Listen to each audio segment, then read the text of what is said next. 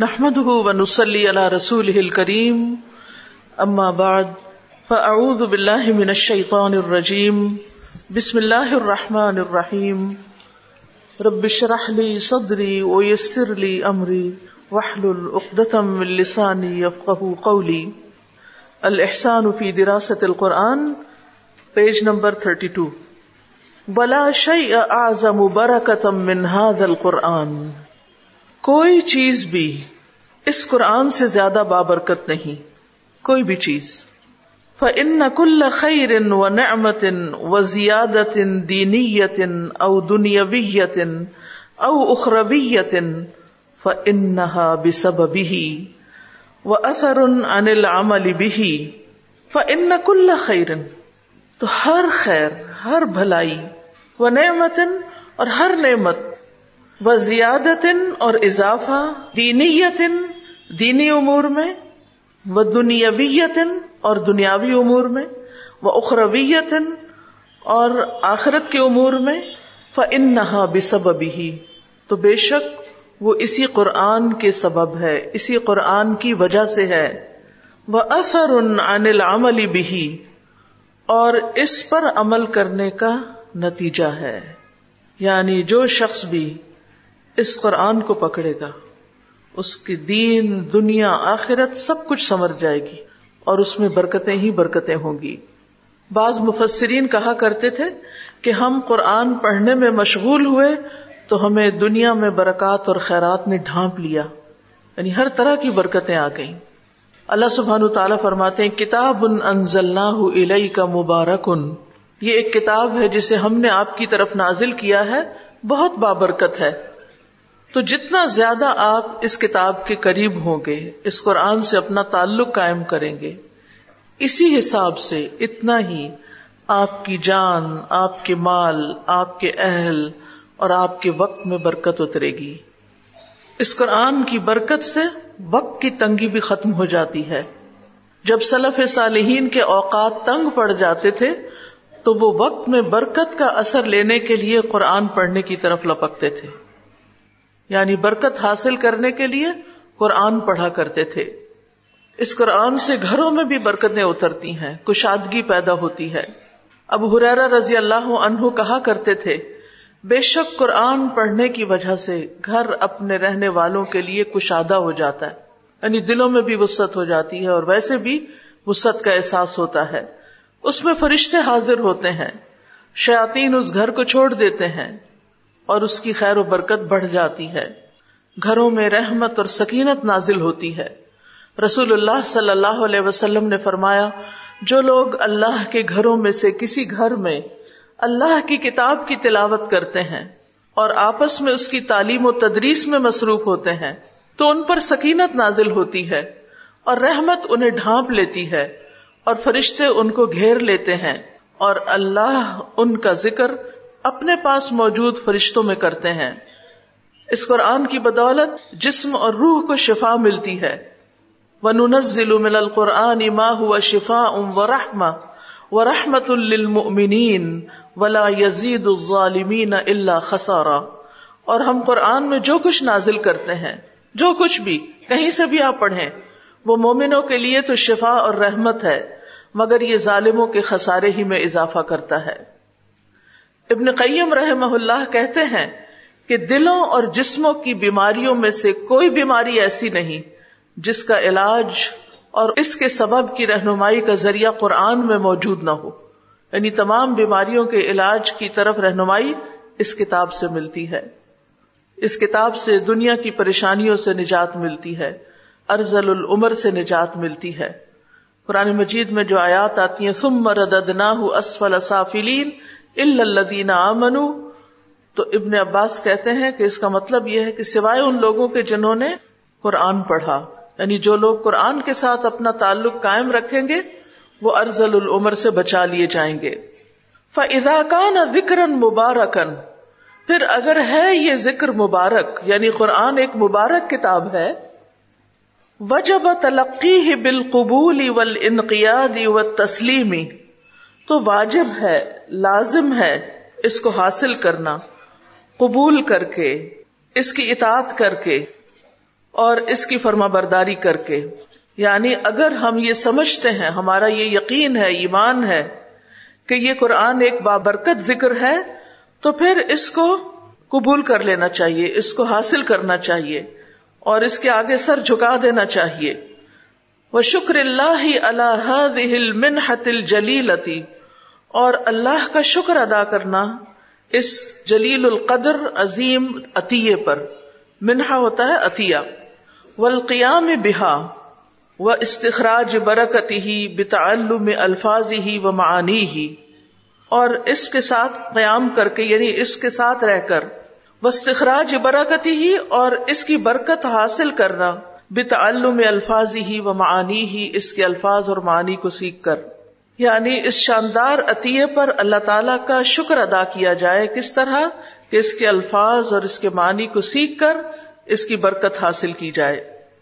تو برکت کیسے حاصل ہوتی ہے؟ صرف لٹکانے سے؟ یا صرف بینر لگانے سے؟ یا کس طرح حاصل ہوتی؟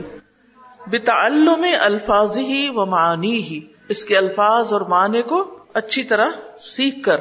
لدال کا کانا من الواجبی اسی لیے یہ واجب ہے۔ لازم ہے۔ تعلم الفاظ والمعانی، سیکھنا الفاظ اور معنی کا۔ والحذر من الوسوسة فی حروفه، اور بچنا، محتاط رہنا۔ کس سے؟ اس کے حروف میں وسوسے کا شکار ہونے سے۔ کہ حروف کی ادائیگی صحیح ہوئی یا نہیں۔ والقول علی اللہ بلا علم فی معانیہ، اور اس کے معنی میں اللہ سبحان و تعالی کی ذات سے متعلق بغیر علم کے کوئی بات کرنے سے بھی بچنا چاہیے۔ وفیشا انل وسوسط فل حروف یقول ابن العربی المالکی حروف میں وسوسا کے بارے میں ابن العربی المالکی کہتے ہیں، ان ابلی صحین لم یست یشغل الناس عن القرآن شغلهم به عنه ابلیس جب لوگوں کو قرآن میں مشغول ہونے سے نہ روک سکا، تو اس نے کیا کیا؟ انہیں مشغول کر دیا اسی کے ساتھ اس سے۔ یعنی وہ قرآن میں بھی مشغول ہے، لیکن پھر بھی قرآن سے دور ہے یہ ابلیس کا ایک پھیر ہے۔ یعنی جب اس نے دیکھا کہ لوگ قرآن سے محبت رکھتے ہیں اور مشغول رہتے ہیں اس میں، تو اس نے ایسا طریقہ نکالا کہ جس سے قرآن میں لوگ مشغول بھی رہیں، لیکن پھر بھی اس سے ہٹے رہیں، دور رہیں۔ جعلهم يشتغلون بشيء فيه لا ينفعهم في معادهم یعنی اس نے ان کو اس چیز سے مشغول کر دیا کہ جو ان کی آخرت میں ان کو فائدہ نہیں دیتی۔ یشغلهم اما ينفعهم في دينهم واخرتهم وہ انہیں مشغول کرتا ہے اس سے یعنی قرآن کے ذریعے قرآن ہی سے ان کے دین اور آخرت سے یعنی جو چیزیں ان کے دین اور آخرت میں فائدہ نہیں دیتی، اس میں اس نے ان کو قرآن ہی کے ذریعے مشغول کر دیا۔ اس کی آگے وضاحت مزید ہوگی۔ قال ابن تیمیہ رحمہ اللہ۔ ابن تیمیہ رحمت اللہ علیہ کہتے ہیں، ولا یج ہمت اور نہ وہ لگائے اپنی ہمت کو، اپنی طاقت کو۔ فی ماں اس میں جو حجب بھی اکثر اناسی روکا گیا اس کے ساتھ اکثر لوگوں کو۔ من العلومی ان حقائق القرآن۔ قرآن کے حقائق کے علوم کے بارے میں۔ یعنی حقائق سے مراد قرآن کے اسرار اور رموز۔ اس میں جو حکمت کی باتیں ہیں۔ اما بال وسوستی یعنی یا تو وسوسے کے ساتھ، وسوسے میں ڈال کے، فی خروج حروف ہی، اس کے حروف کے مخارج کے معاملے میں۔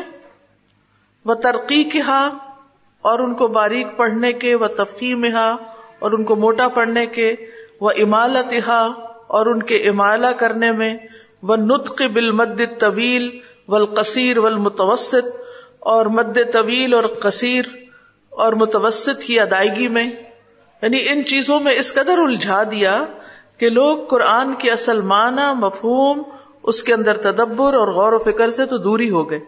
اس کے اسرار اور رموز تو بھول ہی گئے۔ فن قلوبی تو بے شک یہ دلوں کے لیے رکاوٹ ہے۔ یعنی قرآن کے دل تک پہنچنے میں رکاوٹ ہے۔ بہت زیادہ ان چیزوں کے اندر، تجوید کے قواعد کے اندر بہت زیادہ الجھنا اور بہت زیادہ وقت لگانا اور پھر اتنا کہ اس میں ہر وقت بس بسے کا شکار رہنا کہ یہ حرف ٹھیک نہیں پڑا یا وہ حرف ٹھیک سے ادا نہیں ہوا، یا جب کسی کے سننا تو اس میں بھی صرف اس کی تجوید کی غلطیاں نکالنے پہ توجہ رکھنا جو ہے، یہ قرآن کو حلق تک تو رہنے دیتا ہے، لیکن حلق سے نیچے نہیں اترنے دیتا، دل تک نہیں جانے دیتا۔ دل تک جانے میں رکاوٹ بن جاتا ہے۔ یعنی اس کا یہ مطلب نہیں کہ تجوید سیکھنی نہیں چاہیے، سیکھنی چاہیے حت الوسا صحیح ادائیگی ہونی چاہیے، لیکن وہ صرف ایک ذریعہ ہے اس کے حقائق اور رموز اور اسرار تک پہنچنے کا، نہ کہ انسان وہیں پر ہی رک جائے۔ قات اللہ انفہ میں مراد رب من کلامی ہی وہ اس کو منقطع کرنے والا ہے، اس کو کاٹ دینے والا ہے۔ انفہمی سمجھ سے مراد رب بھی رب کی مراد سے من کلامی ہی اس کلام کے۔ یعنی وہ کلام جس کو وہ اتنی باریکی کے ساتھ پڑھ رہا ہے، رب اس سے کیا چاہتا ہے؟ اس کی طرف تو توجہ ہی کوئی نہیں۔ اس کی طرف تو دھیان ہی نہیں۔ سارا دھیان اس طرف ہے کہ مد کی ادائیگی کیسے ہوئی؟ یا کس حرف کو کیسے پڑھا؟ ادغام کیا کہ نہیں کیا؟ غنہ کیا کہ نہیں کیا؟ یعنی قرآت کی تحسین میں اتنا زیادہ وقت لگا دینا۔ اور اتنی زیادہ اس میں توجہ رکھنا کہ اس سے آگے جانا ہی نہ اس کے آگے، اس کے معنی اور اس کی گہرائی میں اترنا ہی نہ۔ تو یہ چیز بھی شیطان کا ایک طریقہ ہے کہ لوگوں کو قرآن میں ہی مشغول رکھے، لیکن قرآن کے مفہوم، رب کا جو مقصود و مطلوب ہے انسان سے، اس تک پہنچنے ہی نہ دے، اس تک جانے ہی نہ دے۔ یعنی مطلب آپ کو سمجھ آ گیا ہوگا نا کہ تجوید میں اتنا زور دینا، مخارج وغیرہ کا اتنا دھیان رکھنا کہ قرآن پڑھتے ہوئے بھی اللہ کے کلام کو سمجھنے سے محروم رہنا۔ تو یہ چیز قرآن کو، اللہ کے کلام کو سمجھنے میں رکاوٹ بن جاتی ہے۔ والحذر من القول اللہ بلا علم۔ اور بچنا چاہیے۔ دوسری چیز ایک اور جس سے بچنا چاہیے، وہ کیا ہے؟ اللہ پر بغیر علم کے بات کرنا۔ ان ابن عباس رضی اللہ عنہ، ابن عباس رضی اللہ عنہ کی روایت ہے۔ کالا کہتے ہیں کالا رسول اللہ صلی اللہ علیہ وسلم۔ رسول اللہ صلی اللہ علیہ وسلم نے فرمایا، من قال فی القرآن بغیر علم من النار جو شخص قرآن میں بغیر علم کے بات کرے، اسے چاہیے کہ اپنا ٹھکانہ جہنم میں بنا لے۔ یعنی قرآن کو صحیح طور پر سمجھے بغیر صرف ظاہری الفاظ کا من مانا مفہوم نکالنا اور اللہ سبحان تعالی سے وہ باتیں منسوب کر دینا جو اس نے فرمائی ہی نہیں، جو اس کا مطلب ہی نہیں، مقصد ہی نہیں، وہ باتیں اپنی طرف سے اپنی خواہشات کی بنا پر کہنا۔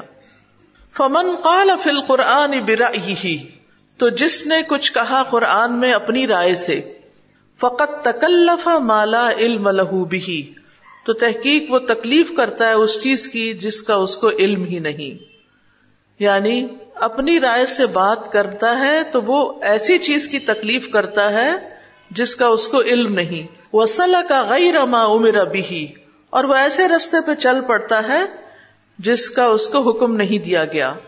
فلو ان اصاب المانا پھر اگر وہ معنی تک پہنچ ہی جاتا ہے۔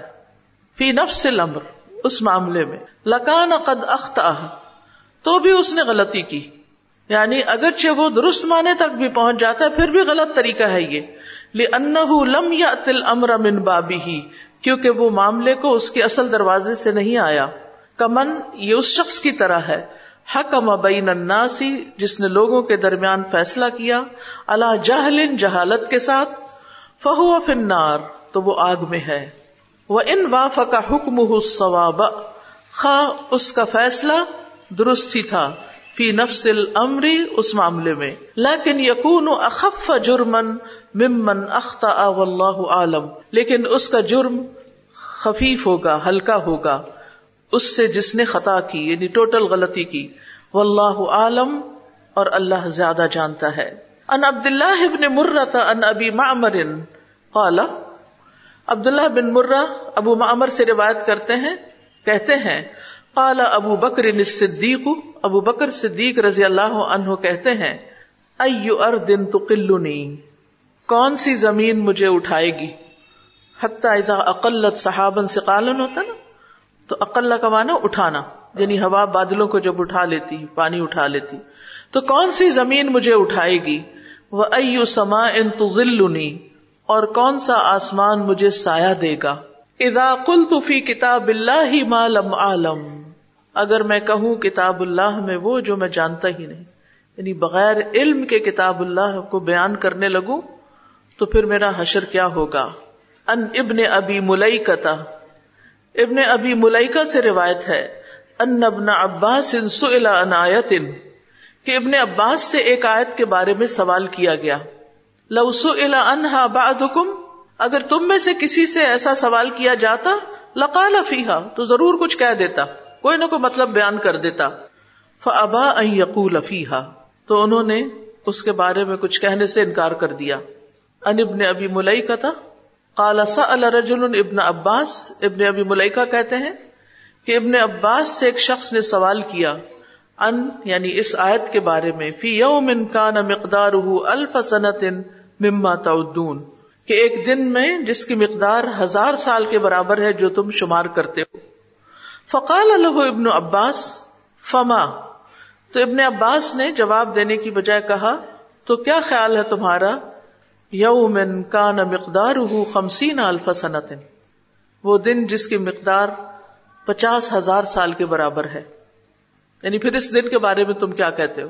فقال اور رجول تو آدمی کچھ شرمندہ ہو کے کہنے لگا، انما سألتک کلی تو حدثنی میں نے تو آپ سے اس لیے پوچھا ہے کہ آپ مجھے کچھ بتائیں۔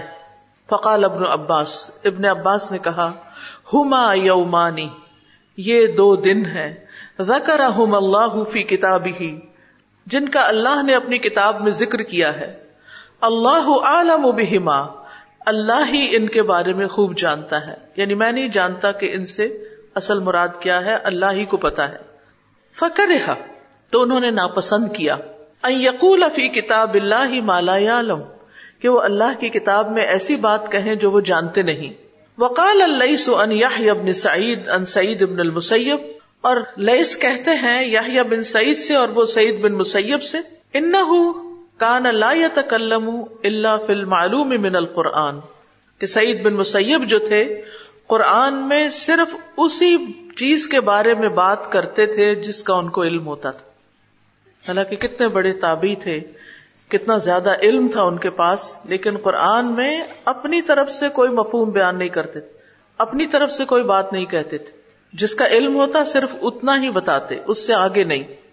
وقال ابن شوزب ابن شوزب کہتے ہیں، حدثنی یزید ابن ابی یزید مجھ سے یزید بن ابی یزید نے بیان کیا کالا کنہ نس سعید ابن المسیب ان الحلال والحرام۔ کہ ہم سعید بن مسیب سے حلال حرام کے بارے میں پوچھتے تھے، سوال کرتے تھے۔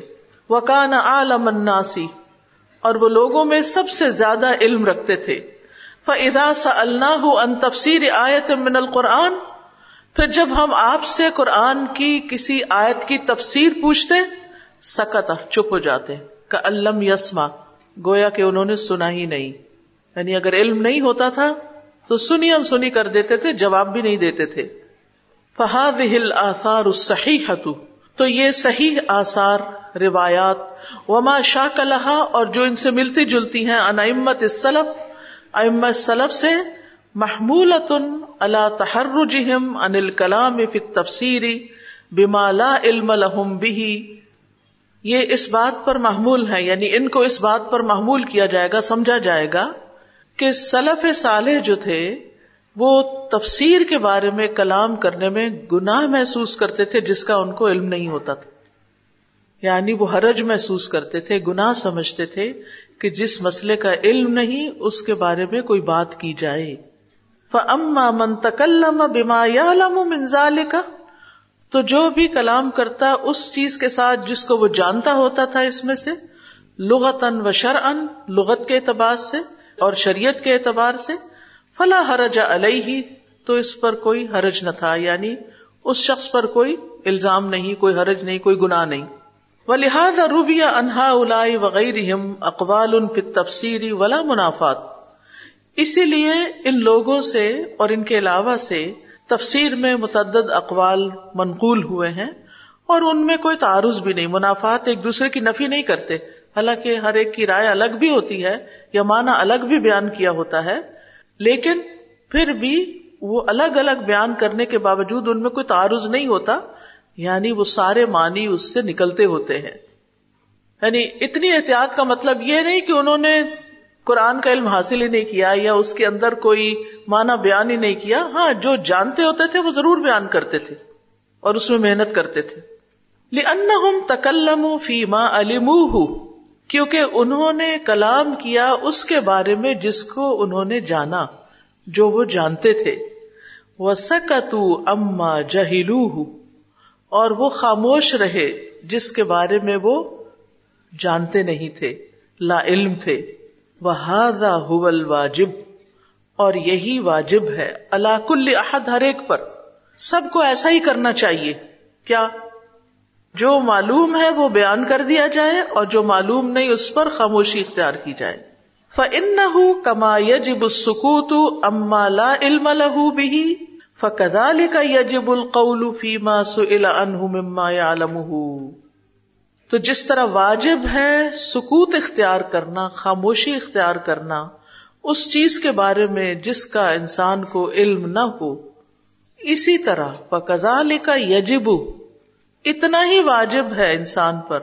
القول بات کرنا فی ماسو ان جس کے بارے میں اس سے سوال کیا جائے، مما یا لمح اس میں سے جس کو وہ جانتا ہے۔ یعنی جس کے پاس علم ہے اور وہ جانتا ہے مانا جانتا ہے، مفہوم جانتا ہے، تو اس پر اتنا ہی ضروری ہے کہ پھر اس علم کو آگے بیان کر دے۔ علم کو چھپائے نہیں۔ لقول ہی تعالی، اللہ تعالی کے اس فرمان کے مطابق للناس ولا تک نہ کہ تم اس کو ضرور لوگوں کے لیے بیان کرو گے اور اس کو چھپاؤ گے نہیں۔ ولیما جا افل حدیث المروی من ترقن اور جیسا کہ ایک حدیث میں جو کئی طریقوں سے کئی سندوں کے ساتھ روایت ہوئی ہے، اس میں بیان کیا گیا ہے منسو ان علم فقتم الجم یوم القیامتی بلجام منار جس سے کوئی سوال کیا گیا کسی علم کے بارے میں یعنی جس کو وہ جانتا تھا، پھر اس نے اس کو چھپا دیا، بتایا نہیں، تو اسے قیامت کے دن آگ کی لگام ڈالی جائے گی۔ تو علم کو بیان کرنا بھی ضروری ہے، لیکن علم کو علم کے ساتھ، جہالت کے ساتھ نہیں، لا علمی کے ساتھ نہیں۔ تو کیا بات سمجھ میں آئی؟ دو تین باتیں ہیں اہم۔ سب سے بڑی بات تو یہ کہ قرآن جیسی کوئی چیز نہیں جس میں برکت ہو یا جس سے برکت حاصل کی جائے۔ یعنی آپ اگر اپنی زندگی میں برکت چاہتے ہیں، تو اس سے بڑا کوئی ذریعہ نہیں کہ آپ قرآن کے ساتھ جڑ جائیں۔ قرآن سے اپنا تعلق قائم رکھیں۔ زندگی میں، مال میں، جان میں، اولاد میں، صحت میں کسی بھی چیز میں برکت چاہیے، قرآن ہی سے حاصل کرے۔ وقت میں برکت حتیٰ کے چاہیے۔ تو قرآن کے ساتھ تعلق میں اضافہ کر لیں۔ بہت سے لوگ اس کے گواہ ہوں گے کہ کئی کئی گھنٹے دن میں قرآن کا سبق لینے، یاد کرنے، سنانے، امتحان دینے کے باوجود گھروں کے سارے کام چلتے رہے۔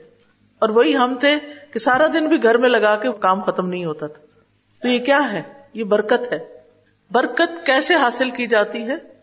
صرف گھر میں قرآن کا نسخہ رکھ کے نہیں، صرف گلے میں لٹکا کے نہیں، صرف دیوار پہ لٹکا کے نہیں۔ قرآن سے برکت حاصل کی جاتی ہے۔ کس سے؟ بتعلمی الفاظ ہی و معنی ہی اس کو صحیح پڑھ کے اور اس کے معنی جان کے یعنی اس کی تلاوت سے اور اس کے فہم سے۔ ٹھیک ہے؟ لیکن تلاوت اور فہم میں دو چیزوں سے محتاط رہنا چاہیے۔ نمبر ایک تلاوت کرتے ہوئے حروف کی ادائیگی میں اتنا نہ کھو جائیں کہ فہم بالکل محب ہو جائے۔ صرف الفاظ پڑھنے پر ہی سارا زور ہو۔ اور معنی کے متعلق کس چیز سے بچنا ضروری ہے؟ کہ بغیر علم کے کچھ بیان نہیں کرنا۔ اچھی طرح جاننا ہے، سمجھنا ہے اور جو کچھ علماء نے کہا ہے، اس کو آگے بے شک روایت کر دے اس معنی کو آگے بھی بیان کر دے جو تفاصیر میں لکھا ہوا ہے، جو صحیح منقول ہے۔ اور جو صحیح معنی قرآن کے ملتے ہیں، ان کو آگے بیان کر دیا جائے تو اس میں کوئی حرج نہیں۔ اور پھر، جہاں بغیر علم کے بات کرنا منع ہے، وہاں علم کو چھپانا بھی منع ہے۔ تو یہ ہے خلاصہ ساری بات کا۔ سمجھ آ گئی؟